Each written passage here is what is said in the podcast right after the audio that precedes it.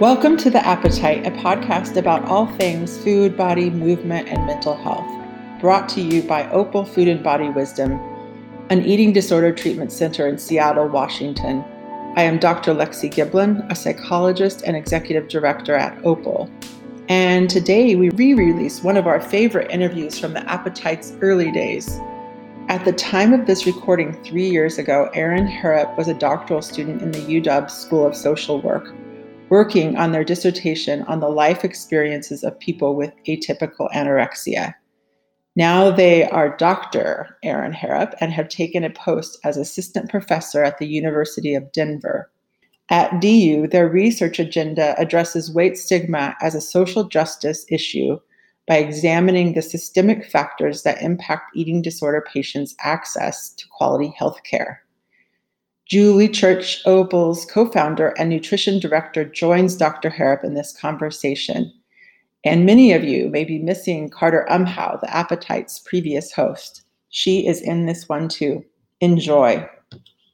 So, a few weeks back, we talked about health at every size mm-hmm. as a movement. And one of the things I was really struck by was that to think about that movement and its place in kind of the conversation around bodies mm. Means that you're flipping a lot of assumptions on their head just mm-hmm. as a ground groundwork is being laid assumptions are being flipped so when you're talking about kind of doing this this different kind of exposure art even um, or advocacy work what are the assumptions that you feel like you're mm. you're breaking open mm. so many yeah Mm. I think in the beginning, there's a lot of assumptions about um, health, what it means to be healthy, what it means to, and uh, whether or not even we should or have a responsibility to be healthy. Mm. Um, mm. so I, I think it's pretty commonly accepted, at least in this culture, in this time, that uh, health means presenting in a certain type of body, mm-hmm. you know, a certain type of like muscular, athletic, toned, um, mm. toned but not too toned, and like thin but not too thin, um, kind yeah. of presentation. And you know, we have these guidelines that are set forth for us in terms of our body weight and our BMI that let us know, okay, this is this is what health is, and this is the type of body I should have. Mm-hmm. And I, I think a lot of the advocacy work that we do kind of questions some of those assumptions and also questions um, the ethics of kind of prescribing a certain type of body type and a certain type of body, um, and then um, and prescribing behaviors to get that type of body. So a lot of our work in advocacy mm-hmm. has to do with um, a where does this preference for a certain body type come from and a certain body size come from. Um, mm. does it come you know what type of system is supported by mm-hmm. by that. Um, uh, who benefits from that? Mm-hmm. And who benefits most from that? Because I think a lot of these ex- expectations that we have benefit certain groups way more than others. Mm-hmm. Um, and then uh, thinking about how ethical is it to kind of continue to promote this certain perspective that's centered on weight um, mm-hmm. at the expense of other things. And I think one of the other things that we're trying to kind of flip on the head is this like responsibility to not just thinness but also to health. I yeah. think um, you know the health at every size community for a long time has kind of struggled with this idea that we want to shift the the focus from weight to something.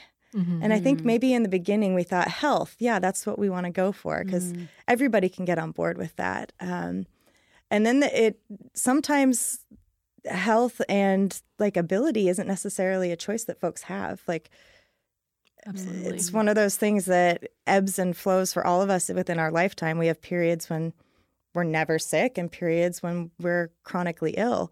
We have periods where we can like be that amazing athlete that we want to be and we're like crushing it on the volleyball court or something. and then we have other times where we have a back injury and we can't move. And so this idea that like this kind of ultimate athleticism or wellness or healthiness is not only an option but also a responsibility. Mm-hmm. A moral responsibility. Be, yeah, yeah, that can be super problematic. Um, mm-hmm. And it, it, you know, I'm always asking like, who does it exclude and and who's left out and um, mm. whose experience is are we saying is wrong? Um, mm-hmm. So I think some of those mm. um, assumptions are things that we're kind of questioning and pushing back on a little yeah. bit. I want to like write those questions down. I know. I love. Wait, that. what did you say? well, I wanted but, to just ask you that question yeah, that you okay. just posed yourself. Can, like, yeah. whose experiences are being excluded? Mm-hmm. Mm-hmm. Who is getting forgotten about mm-hmm. in this this kind of mainstream paradigm? Mm-hmm. Mm-hmm. Yeah, you know, I was I was thinking about this on my way in. Mm-hmm. Um, because even in that question of who's being left out, we still mm-hmm. often see it centered around like thin, pretty women who kind of, who right. show up kind of in that margin, speaking for that marginalized voice. So mm-hmm. I, I just saw a Facebook video of like mm-hmm.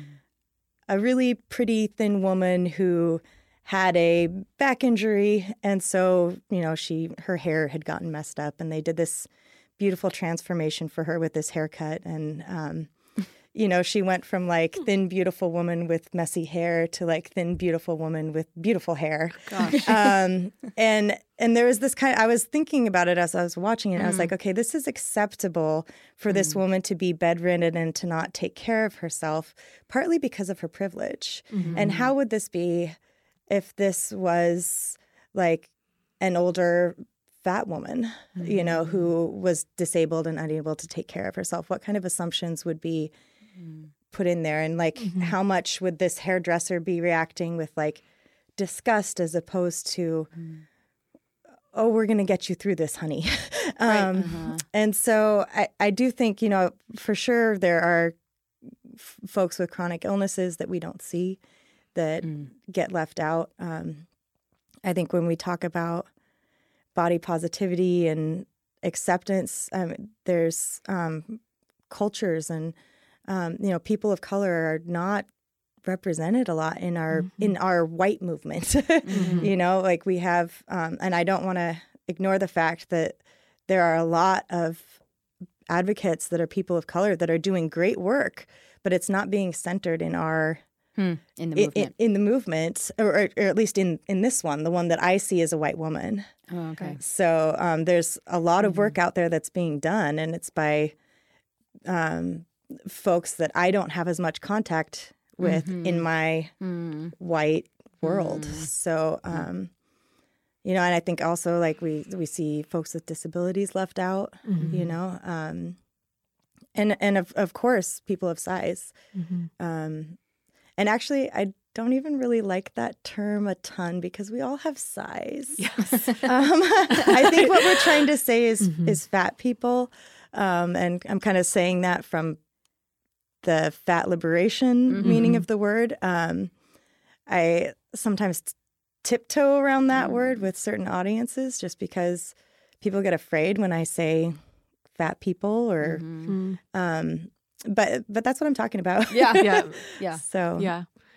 And can you say a little bit more about kind of the liberation of that word yeah. in this context? I'm familiar with that, but yeah. I, I, wonder if everyone would be because it is such a. I mean, you say it, and there's like a it comes with kind of an energy around it. I think when that word is often in a room. So, yeah. can you lay that out a little bit? Yeah, I think we.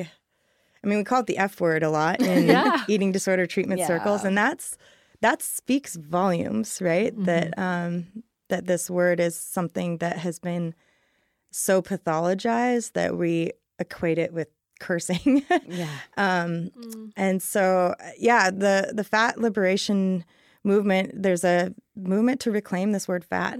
Um, we see similar things in terms of other places, like for instance, um, in the queer movement, queer used to be used as a as a slur, um, mm-hmm. and in you know working with language, and we talk about like reclaiming the tools of the oppressor mm-hmm. um, in feminist studies, um, mm-hmm. particularly in um, feminist studies from um, people of color, we see this movement to try and reclaim mm. language that has been used against a group of people mm-hmm. um, when there's something redeeming about it. Um, mm-hmm. Um, now, fat as a term is a it's a descriptive term. Um, Right. It means that there's more of something. um, it so I I think in terms of uh, fat people using fat as a positive or neutral or descriptive term, that's that's the way that I'm using it um, in kind of that reclaiming way. Um, there are other terms that we don't necessarily reclaim, you know, that have caused like so much harm or um, been used in such a detrimental way that a lot of advocates say no, there there is there is no reclamation of that term. And so terms like that are things like obesity, like that's a term at least that I've heard tossed around is like that we're not we're not reclaiming that word. That has caused too many too much harm. Um, so I think yeah, this idea of like what language we use, how we use it, um, is is a challenge. And like, who do you use it with? Yeah. Right. Um, when is it appropriate to use it? Is it appropriate for me to describe myself as a fat woman, depending on like how I'm perceived and like who's around me? Um, And then you know, like watching my thin peers like react to that um, it can be uh, you know a challenge because fat is a word that most people are uncomfortable with and people will say anything to avoid acknowledging acknowledging it. They'll say fluffy and chunky and heavy and Curvy and- curvy and these are all euphemisms to get around Fat. saying this person has a larger body than somebody else Right. Right. And it goes back to that idea being um it's pointing to morality, mm-hmm. I would say, right? Mhm. That Yeah. if there's fatness and there's squirmishness around that word, there's an assumption that it's a bad thing. yeah Where instead of like everyone has some degree of fat on their bodies Mhm. and so it's a thing yeah and it is part of the body yeah um, and would be more neutral. Yeah, and even more than just the fat that we have on our bodies, um, which is kind of a like reclaiming that is for sure something, especially in eating disorder treatment. We talk about like you're not fat, you have fat, right? Um, and and I think even to push back on that a little bit and say, um, yes, we all have fat, and some of us are also fat. Mm-hmm. Um, and so being willing to, because still in that, the way that we talk about that, then like, you're not fat, don't worry. Right. Still Don't worry. minimizing. Goodness. I'm not trying to say something's terrible mm-hmm, with mm-hmm. you. I'm just trying to say that you have some fat on you, just like everybody else. Like, we can also push back and say, yeah, okay. Everybody's got something on them. And Some people have more. some of us have more. I, I don't know if this is a good time to go there, but I'm so curious. I'm Wherever it is. because, um, gosh, okay. So, Erin, I know that you've been a part of some of those kinds of discussions around some people using the word fat about them own, their own selves, and this is in a professional context. So, in the eating disorder treatment world, at some national conferences and like bigger places where there's a lot of people serving, uh, learning to be, you know, and, and growing to be better um, providers and treatment providers for those with eating disorders.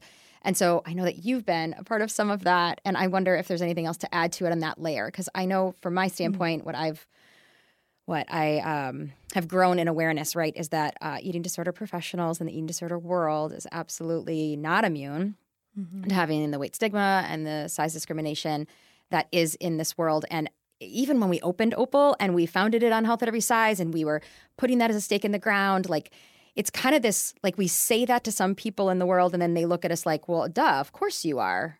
And then I'm like, no, no, no, no. That actually within the eating disorder world, that this isn't commonplace, um, and that's sometimes surprising to people. So I guess it, back to kind of like in the eating disorder world, I know that this exact thing that you're talking about, like people claiming the word fat and using that even in a professional context with col- colleagues of different body sizes, is happening right now. um, among um, the industry and in the in the eating disorder field. So I don't know if there's something you could give us to help us understand that, or if there's anything else that adds to understanding about what's going on and maybe where that's going to take. I would say eating disorder treatment, but then like even maybe society, maybe I don't know. Is it a starting point? I don't know. Yeah. Um, uh, so I, I think it it's really sticky when we start using some of these controversial terms. Okay. Yes. And not everybody's on the same page about how we're using them. Okay. Okay. Um, okay. and so Fat being one of the, the thing you're saying is Yeah, like that's yeah. the controversial term or the Yeah. word fat is like the thing. Yeah. So yeah. yeah, Okay, I, I know so that in some circles, um, some folks who are coming from that fat liberation standpoint identify themselves as fat, and they, you know, they might introduce themselves as. "Hi, I'm so and so. I'm a fat cis woman," um, and some sometimes people who are less familiar with that react to that, and they Okay. they want to say like, "Oh, don't call yourself that." Mhm. And um, uh, when we find ourselves asking that, I'm like, uh, what is it Mm. about me calling myself fat that you're reacting to that Mm-hmm. you don't want me to call myself fat? Because what that says to me is that there's a there's a judgment that you have about fatness that Mm-hmm. That it's not good and I shouldn't call myself something that's not good. Mm-hmm. And so I I think especially for thin providers, it can be a challenge to hear people identify themselves as fat and to kind of own it. Um, and we might have this pushback and say, "Oh, oh, oh don't do that, don't do that." Um, but but really, what we're saying is there, like, like, I'm afraid for you to do that, Mm-hmm. or like I have a problem with this word, or I don't want you talking down about yourself, and maybe I'm not talking down about myself by calling Yeah. myself fat. Maybe Right.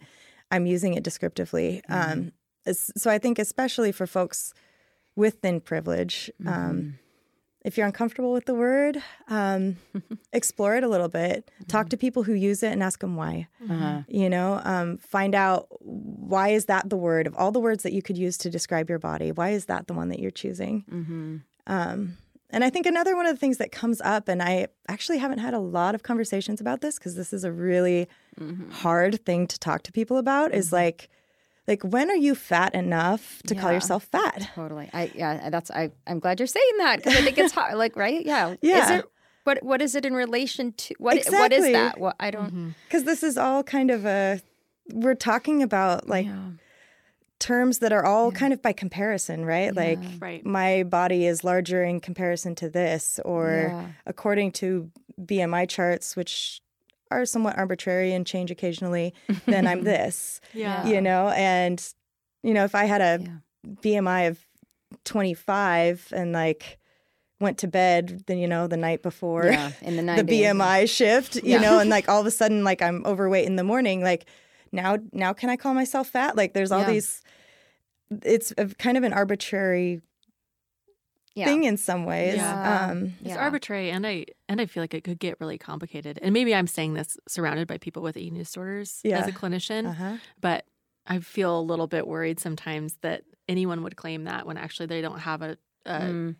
a healthy view of kind of where their body is because of their challenges with their body image, Yeah. and then use it not in a way that is neutral or descriptive. hmm Um, Mm. I don't know. Yeah. I, you know, and I think, I think in the, in the fat liberation world, like this has been a conversation, Yeah. right? We talk about small fats and super fats, and we talk about the spectrum of, of fatness. And, you know, I think in fat liberation, I'm always a little bit worried when it's small fat people Mhm. that are do that are whose voices are centered, whose Okay. voices are heard the most. When we're not hearing from other fat folks Mm-hmm. in larger bodies, um, I think we run the same risk of centering Mm. privilege Yeah. in conversations where we're deliberately trying to hear from other voices and Mm-hmm. from marginalized voices. Mm-hmm. Um, in terms of the eating disorder world, um, yes, we, in, you know, in working with eating disorder clients, we hear that fat word all the time. I feel fat. I am fat. I'm afraid I'll get fat. We hear this this fear fat language. Um, I think as clinicians, being able to let our eating disorder folks explore what fat liberation is, um, I, I think that's a great start. Yeah. Um, and I think if one of your clients starts using that term to identify, um, I would honestly, I would go with it. Mm. Um, I, I do think that fat identity is something that we kind of find or come to or discover. Um, and I think it would take a lot for an anorexic or I, I don't like to say anorexic, but a person with anorexia Mhm. to come out as fat. Mhm. Um, if they weren't fat. Yeah. you know? Right. Um, Right. so I, I do think that um, maybe in the beginning, you know, and it could be too that this is a person who had a higher body weight prior to their eating disorder and they just know this is where my body is going to go if mm-hmm. I do mm-hmm. refeeding. You mm-hmm. know, like you know, I was I looked like this before I stopped starving myself and that's probably where I'm headed. So it could be that maybe they're in a more like ambiguous body weight category right now and so as a provider you might be uncomfortable hmm. labeling that, but I think um as with any kind of identity when a person starts to claim that identity, especially if it's um, something that's that's empowering, I think it's um, at least worth exploring and seeing why are you using this term. Yeah. I think, it, I think it's interesting in the context of, yeah, treatment. Even today, I was supporting somebody that was really affected by something in body image group. Were you in body image group today, Carter? Okay.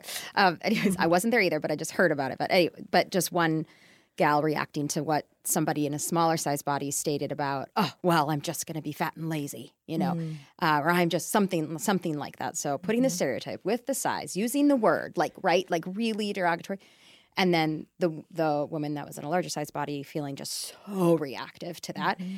and then and my like coaching and support in her panic was, mm-hmm. you're here, you're in a place you can discuss that, like be like facing it and kind of and discussing it in community, right? Mm-hmm. Versus just the individual, even like individual client and provider relationship. But what happens in a milieu when these mm-hmm. things are like being brought up or being said, then I was feeling like, oh, this woman, like she's maybe on the cusp of of potentially claiming something for mm-hmm. herself, right? And like identifying and going, this is who I am.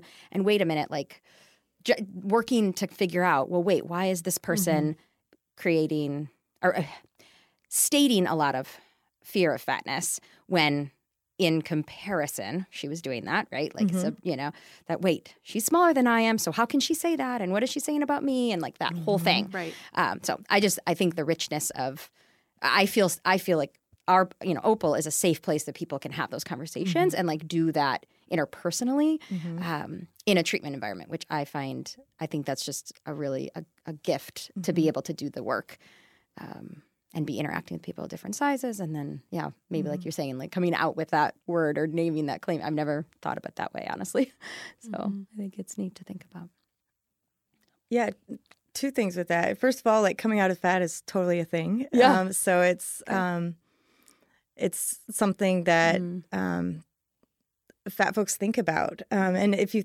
you know even fat folks who have been fat all their lives, treated as fat their whole lives, um, there's this dissonance and this yes. reaction towards claiming this because it it is intentionally and deliberately like accepting you know a very stigmatized identity. Um, and something that most people don't accept as a part of a person's identity most part people view as like a choice or um, the result of being lazy or having certain eating behaviors or um, never moving like all these stereotypes that we have. So i think that recognizing that a it's a process it's not like i went to bed and i woke up one morning and realized i was fat. Mm-hmm.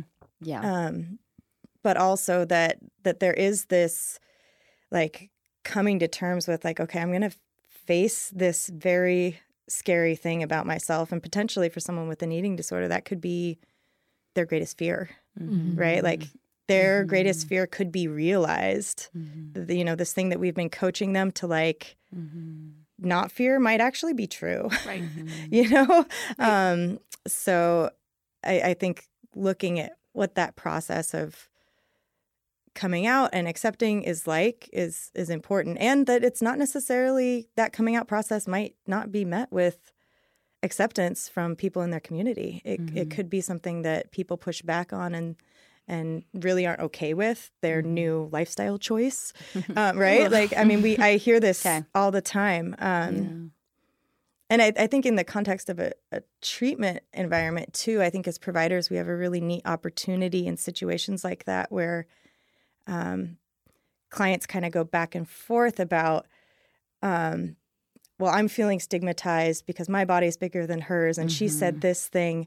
Um, I think sometimes as providers we put it back on the clients and we say, hey, this will be a great interpersonal conflict Mm-hmm. opportunity for you to learn about and recognize. And I, I think sometimes part of our anti-oppression ally work can be to step in in those situations and do some education about weight stigma. Mm. What just happened? Yeah. Like, what was at play here? Why does this person think this or feel yeah. Exactly. Like Mm-hmm. what is what is motivating this fear of fatness and Mm-hmm. what is, you know, how does you know, my own discomfort and my own fears Mm-hmm. about my body, how does that heap oppression onto somebody else? Mm-hmm. You know, we think it's all about us and what we're experiencing Mm-hmm. and, and the reality is that like the body hatred that I harbor for myself like is mirrored to other people who have bodies Right. that look like mine. Yeah. And Yeah. so how much I give voice to that or credibility to that, um, it, it makes a statement. Mm-hmm.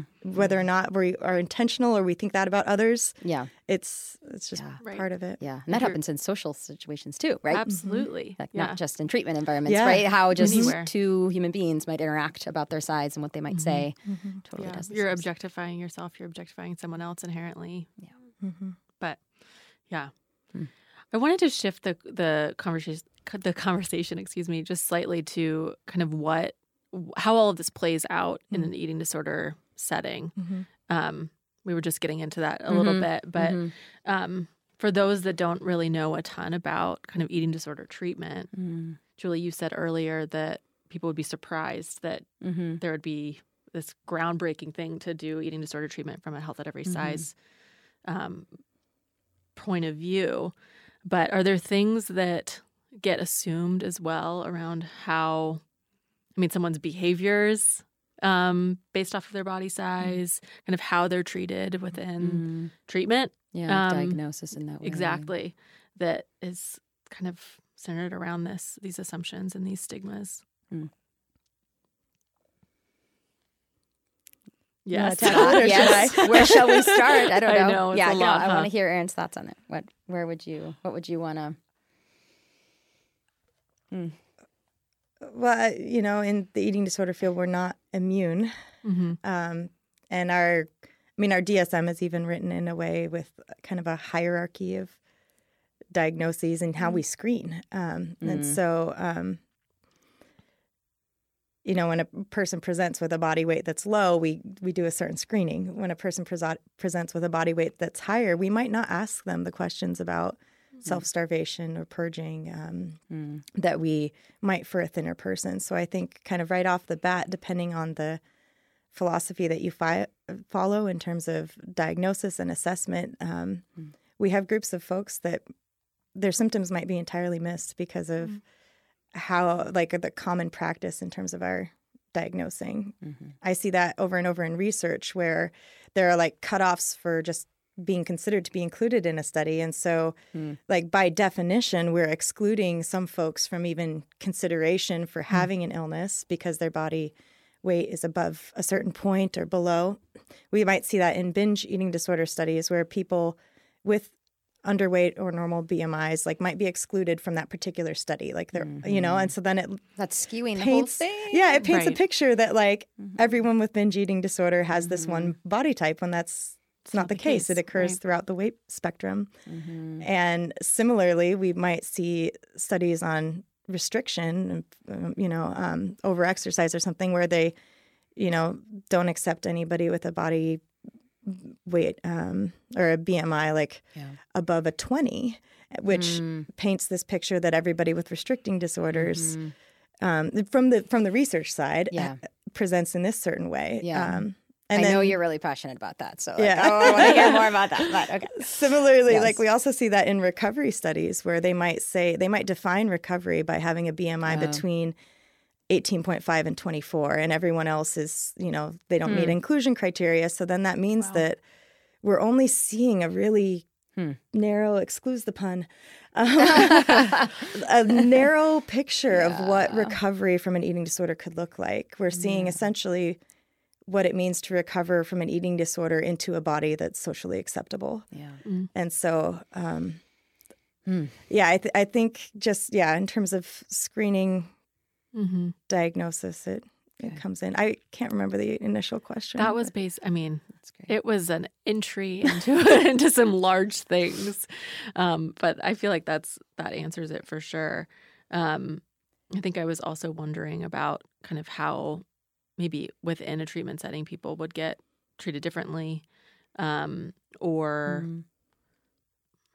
yeah, I guess about yes, how would people get treated differently? Mhm. Um, and I, I'm imagining, like you said, that that's so much of the screening process, Mhm. right? Mm. But And I, I, you know, to speak from a more personal point, Mhm. um, so, you know, I have experience as a person who presented with what we call typical anorexia, which would be, Mm. you know, a BMI that's underweight. Um, and then also presenting like years later with atypical anorexia, where my BMI um, was in an overweight category. Um, uh, you know, for myself, I know that my behaviors were exactly the same. You know, I was restricting food. I was throwing up. um, the actually the only thing that was different is that when I was underweight, I also had substance use tacked onto it, Mm. um, and then Mhm. later I did not. And so, in terms of behaviors, f- from the inside of that diagnosis, like I wanted help for the same things. right, Um, and I- you know, I I think about this question a lot. Like, how does it impact us if we if for a thin person or a higher weight person? Because I went through treatment in two different inpatient centers. It was kind of like my own little, you know, N of one experience Yes. experiment. Like, kind of compare them, and the treatment was radically different. Mm. Um, you know, when I presented for treatment as a thin woman, nobody questioned my diagnosis. The only thing that I got from peers was like, because I wasn't as emaciated as some of my peers, it was the whole like, well, do you have anorexia or do you have bulimia? It was kind of this like, Mm. like, are you thin enough to be anorexic? You know, it was Mhm. that those kind of questions. Um, as a higher weight anorexic patient, when I presented for treatment, my therapist asked me why I was even in treatment wow, when I was in an inpatient 24 7 hospitalization setting with, you know, medical Mhm. complications, yeah. which is why I was in an mm. inpatient setting, you know. Mm-hmm. Um, and in that in that setting, like I had a therapist that, you know, not to harp on this poor therapist. you know, but she, she said, Oh, you know, I, I think your real problem is substance abuse. You know, I don't think you that you really need pro- help for an eating disorder. I think you need help for a substance abuse. And at that point, I've been clean for four years. So, wow, you know, the the willingness to kind of mm. overlook, Yeah. like, no, like I'm here because I can't feed myself. Like, right. I promise. I'm not lying. I didn't think that inpatient was like such an amazing experience that I for you to do. really wanted No. to come back here and be strip searched and Yeah. monitored in the bathroom. Like, you know, um, this wasn't one like summer camp, you know? Yeah. Um, so I think, yeah, in terms of the legitimacy with which you're treated by providers is is a huge Mhm. difference. Um, and then, I mean, even things like, you know, then what what a meal plan looks like. Mhm. You know, um, Mhm. my meal plan when I was treated as an underweight person was what you might expect for someone going through refeeding. Um, and as a higher weight person, they put me on a restricted weight loss um, meal plan, even though I was doing refeeding. So I ended up discharging from a higher level of care and having to do refeeding from my inpatient meal plan, which um, that's a challenge, you Yeah, know. It's a Um, serious challenge. so that you know, I think these, you know, or like you know, when I was presenting as thin, I was restricted from exercise for Mhm. until like I was orthostatically stable and things like Mhm. that. And then as a higher weight um, patient, I was prescribed exercise and um, as like a, a, a part of my treatment, even though compulsive exercise was a part of my disorder. So I, I think thinking really critically about like we want to treat the behaviors and the um, you know the the depression the anxiety like we and we want to treat it well regardless of how a person presents. Mhm. um I, yeah so I, I do think it can be really different treatment Yeah. experiences. Oh my gosh, that makes me sick hearing about the difference that you would be prescribed some of the behaviors essentially that you're trying to heal from, Yeah, Yeah. yeah. which is just making me sick thinking about that. Yeah. Mm. hmm And then that offers just more and more legitimacy to that voice that Yeah. says, you know, your body is unacceptable and it does need to Mhm. change. And, you know, like, I mean, it, Mm-hmm. it strengthens. And I think for fatter people that present with eating disorders, this is a challenge because they Mm-hmm. go to doctors and they're congratulated on weight loss potentially in the beginning, um, or maybe entirely. You know, Right. they could never be gets seen as an, an issue. exactly Right. like it's something to be celebrated as. Whereas, you know, for me, I you know I always look at weight loss because it normally doesn't happen unless we're doing something. I always look at weight loss with like a little bit of suspicion, like Mm. okay, like what's not right. It's not like oh my god, what are you doing? Tell me about it. It's like hmm.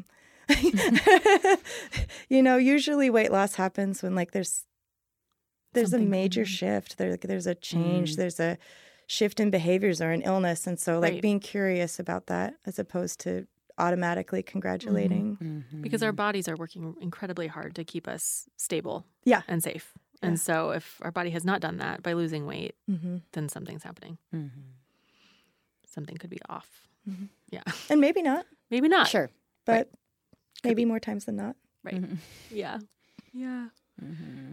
Mm. Mm. So in what you were just saying, um, kind of what it what it might feel like for someone in a fat body to be, you know, told and battling in treatment that they should be um, losing weight. Essentially, I'm thinking about kind of the internalized oppression that you have to be fighting again against actively as you're fighting for recovery. Um, and now I'm thinking too around um, internalized oppression around race as well, and Mhm. how all this gets thrown in. Mhm. Um, and I know that you are part of the. Um, you might need to help me with the Oh, language yeah. around this, but with ASDAH, Mm. you're working um, on the inclusivity committee. Is that right? Is yeah, that the right way to put it's it? not the best name, but it's what we got. is- what's that all about? What is ASDAH, first of all, and what does that all mean? Yeah. Um, what would you rename it if you could? I, I have thought so much about that. Um, ASDAH is our Association for Size Diversity and Health, and they're the organization that has trademarked this um, health at every size name. And they're a group that specifically fights for um, justice, not just in ter- social justice, not ter- just in terms of weight discrimination, but um, we're in the process of trying to take what we call a more intersectional approach Mhm. to um, looking at weight stigma. Um, and for those of you who are not familiar with that term, um, intersectionality is a concept developed by Black feminists that has to do with the fact that we experience our identities in combination. So Mhm. I'm not just a woman, I'm not just a white woman. Like, I have all these overlapping identities that affect um, how those other identities are interpreted. Um, and so,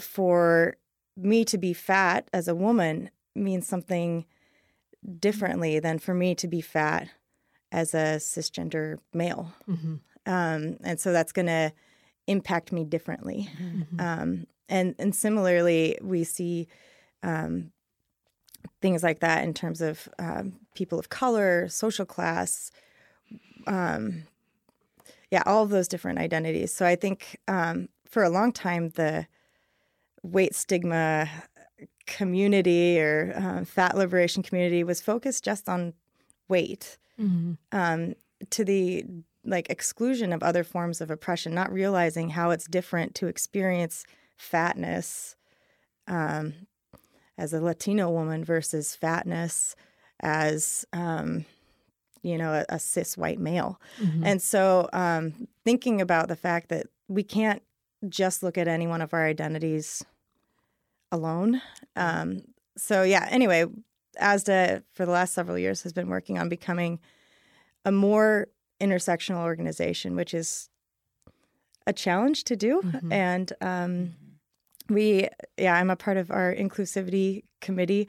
I, I say that I kind of question that term because um, I- have a friend who was like, you know, inclusivity makes it sound as if like we wanted you white folks here in the first place, as if there was like we invited you, and and and you know, so I think it's something really um, critical for us to consider in terms of like whose voices are heard, who gets to lead, um, Yeah. whose voices are centered.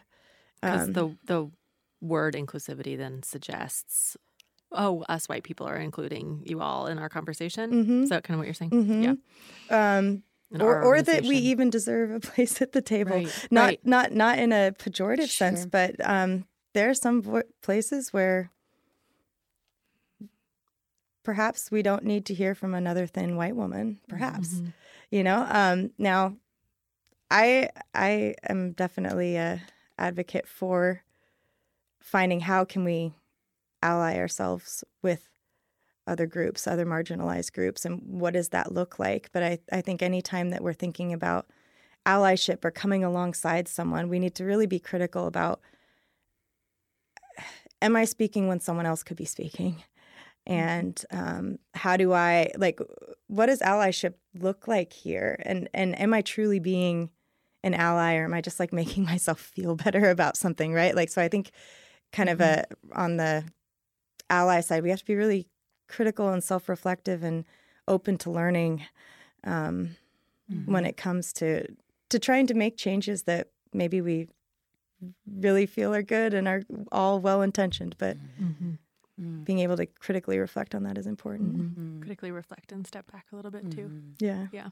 I, yeah, I'm glad you say that because I it's like one of the reasons I wanted you here, like on this podcast, because I just where I am, I feel like, oh, I don't know if I'm going to use the right words in conversations around all this stuff. I like feel fearful um, that I may not um, have the right way to ally, like with somebody, and so it. I I'm trying to navigate that, even in my the ways that I might have some roles in the health at every size community right now professionally i like still feel hesitant and scared that i'm going to say something wrong or do something in this whole thing. So i think i just that's like i want Erin to come and talk about all this stuff. Um, because it's like i we care so i care so much and i want to keep growing and learning and like be um yeah. So i i feel humbled by it i guess in that way because I, I sit in a place of privilege as a thin white woman. So then I go, okay, well, okay, what do I do with this? Like, I don't want to overstep and use my power, mm-hmm. right? I don't want to. So I, I don't, I, I, I feel more hesitant lately in that way and like trying to navigate what to, what to do with that. Mm-hmm. Um, I don't know. So I just say that.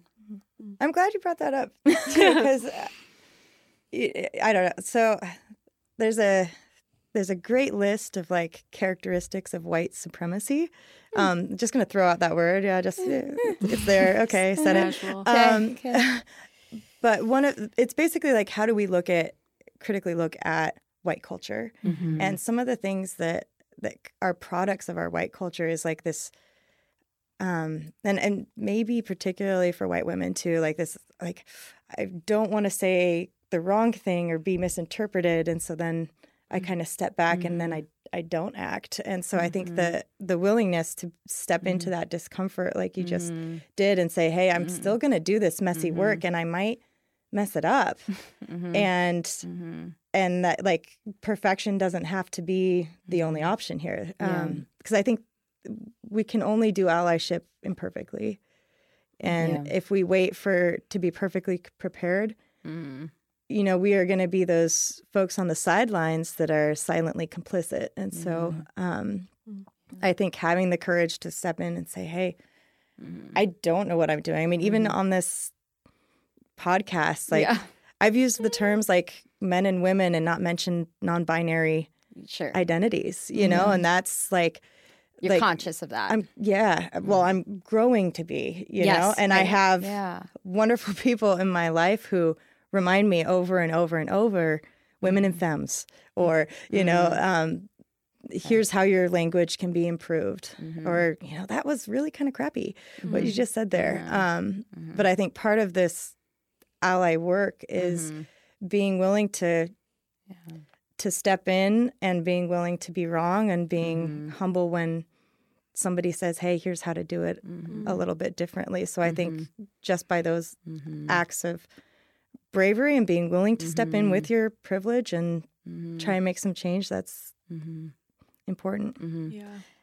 I distinctly remember when we, Erin and I, Mm-hmm. did a presentation on campus here at the University of Washington for the staff. Mm-hmm. And as we were preparing it and just sort, sort of div- divvying up the slides, and I felt like even we, like in Mm-hmm. our relationship, we're sort of trying to navigate this of like, okay.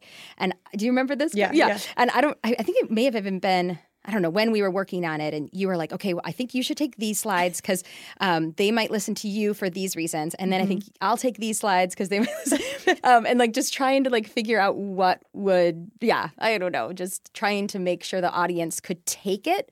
Like, mm-hmm. um, and you were like, there's some of these slides, I think they're going to take it easier from a dietitian versus mm-hmm. from me and the social worker. And then sort of our body sizes we talked mm-hmm. about. Like, okay, I think they're going to take it from the thinner of us in this in this context, in this topic. And like, I mean, I don't know. That just felt like, oh, I was grateful for the way that we were able to, I don't know, just like name those things and then like decide together. Wait, we st- we care about the the content of this and getting this mm-hmm. out to some of the staff here. That, that was more of like a wellness program for the UW employees.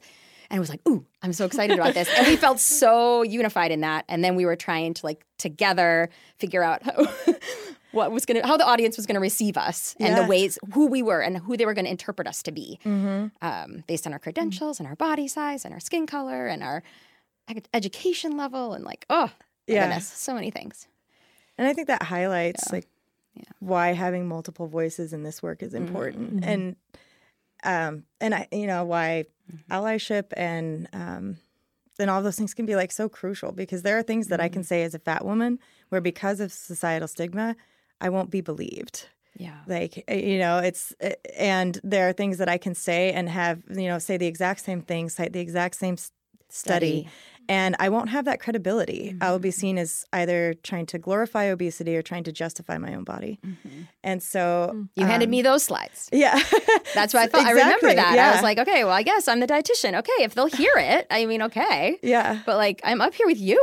No, gosh darn it. She's the smarter one. Are you kidding me? Like, Erin's got way more to say about this. Don't, ah, she knows the study. I'm just, what? I don't even know the study, basically. Like, that's the contrast. Mm-hmm. Mm-hmm. That's how, yeah, I remember feeling mm. that.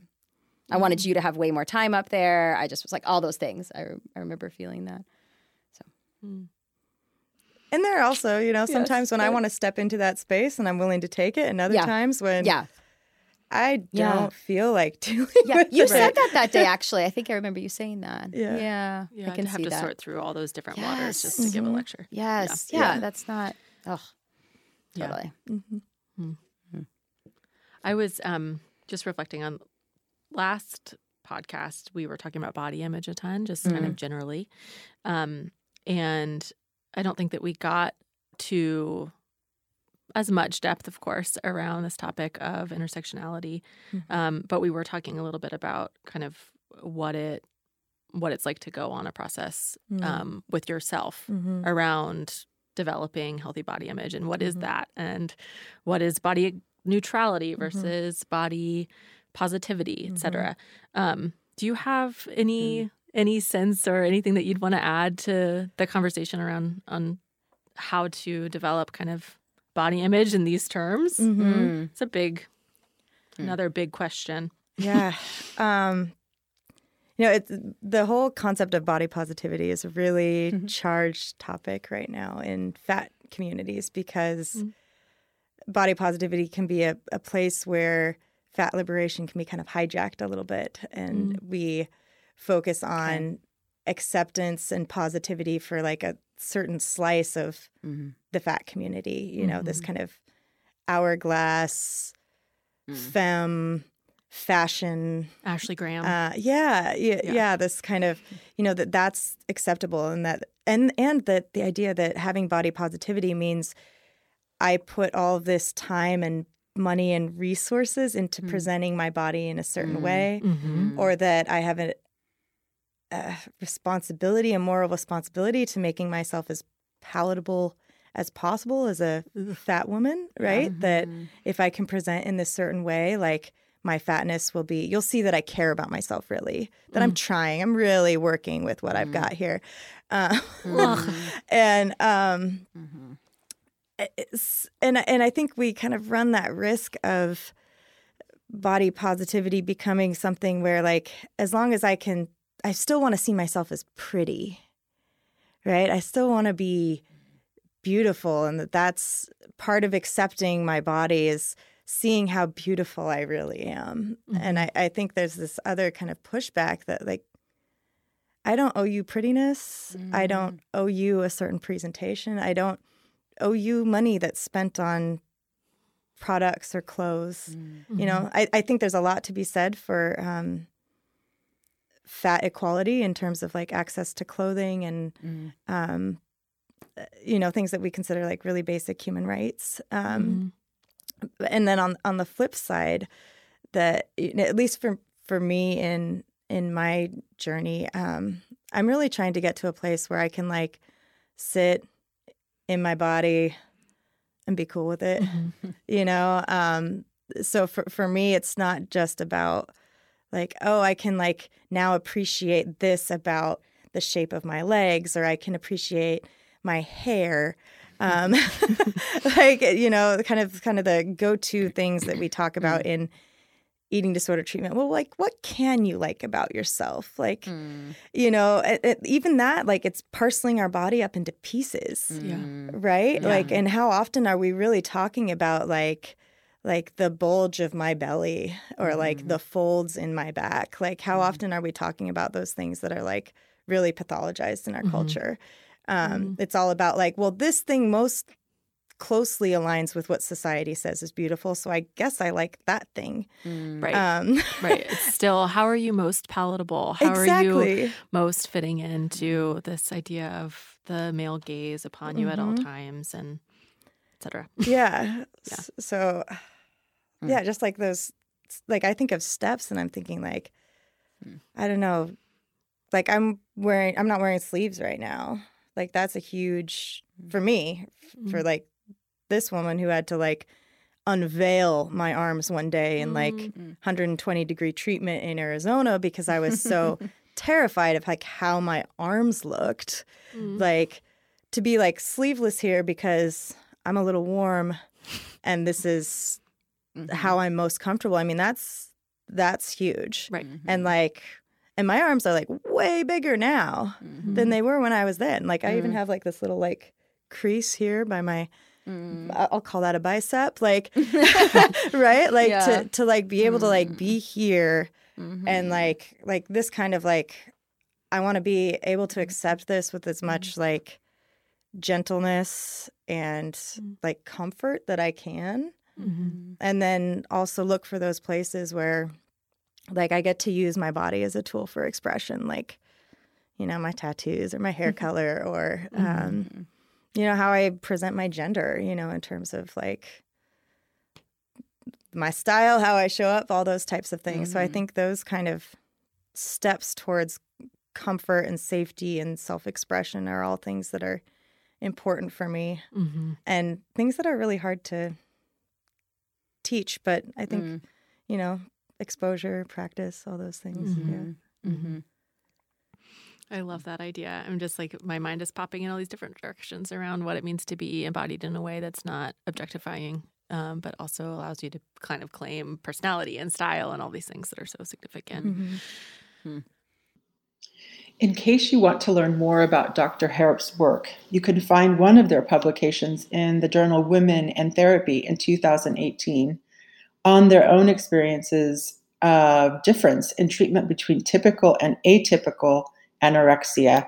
And you can find the link to this article in our podcast notes. And they have been working on developing a weight stigma training for healthcare providers to help educate about weight stigma and how it impacts clinical care. For this, Dr. Harrop is working with Dr. Lisa Erlanger at the University of Washington as well as several colleagues from the Interprofessional Education Program. And if you are a University of Denver student, you are lucky. This spring, Dr. Harrop is teaching a social justice course on the intersections of weight stigma with other forms of oppression. And in case you want to connect up with Dr. Harrop through Facebook, they host a community called Recovery at Large, which provides peer support for higher weight folks with eating disorders. Thanks for listening. You can learn more about Opal at www.opalfoodandbody.com. And thank you to David Bazzi for editing, Camille Dodson for podcast support, and Aaron Davidson for the Appetites music. See you next time. Thanks.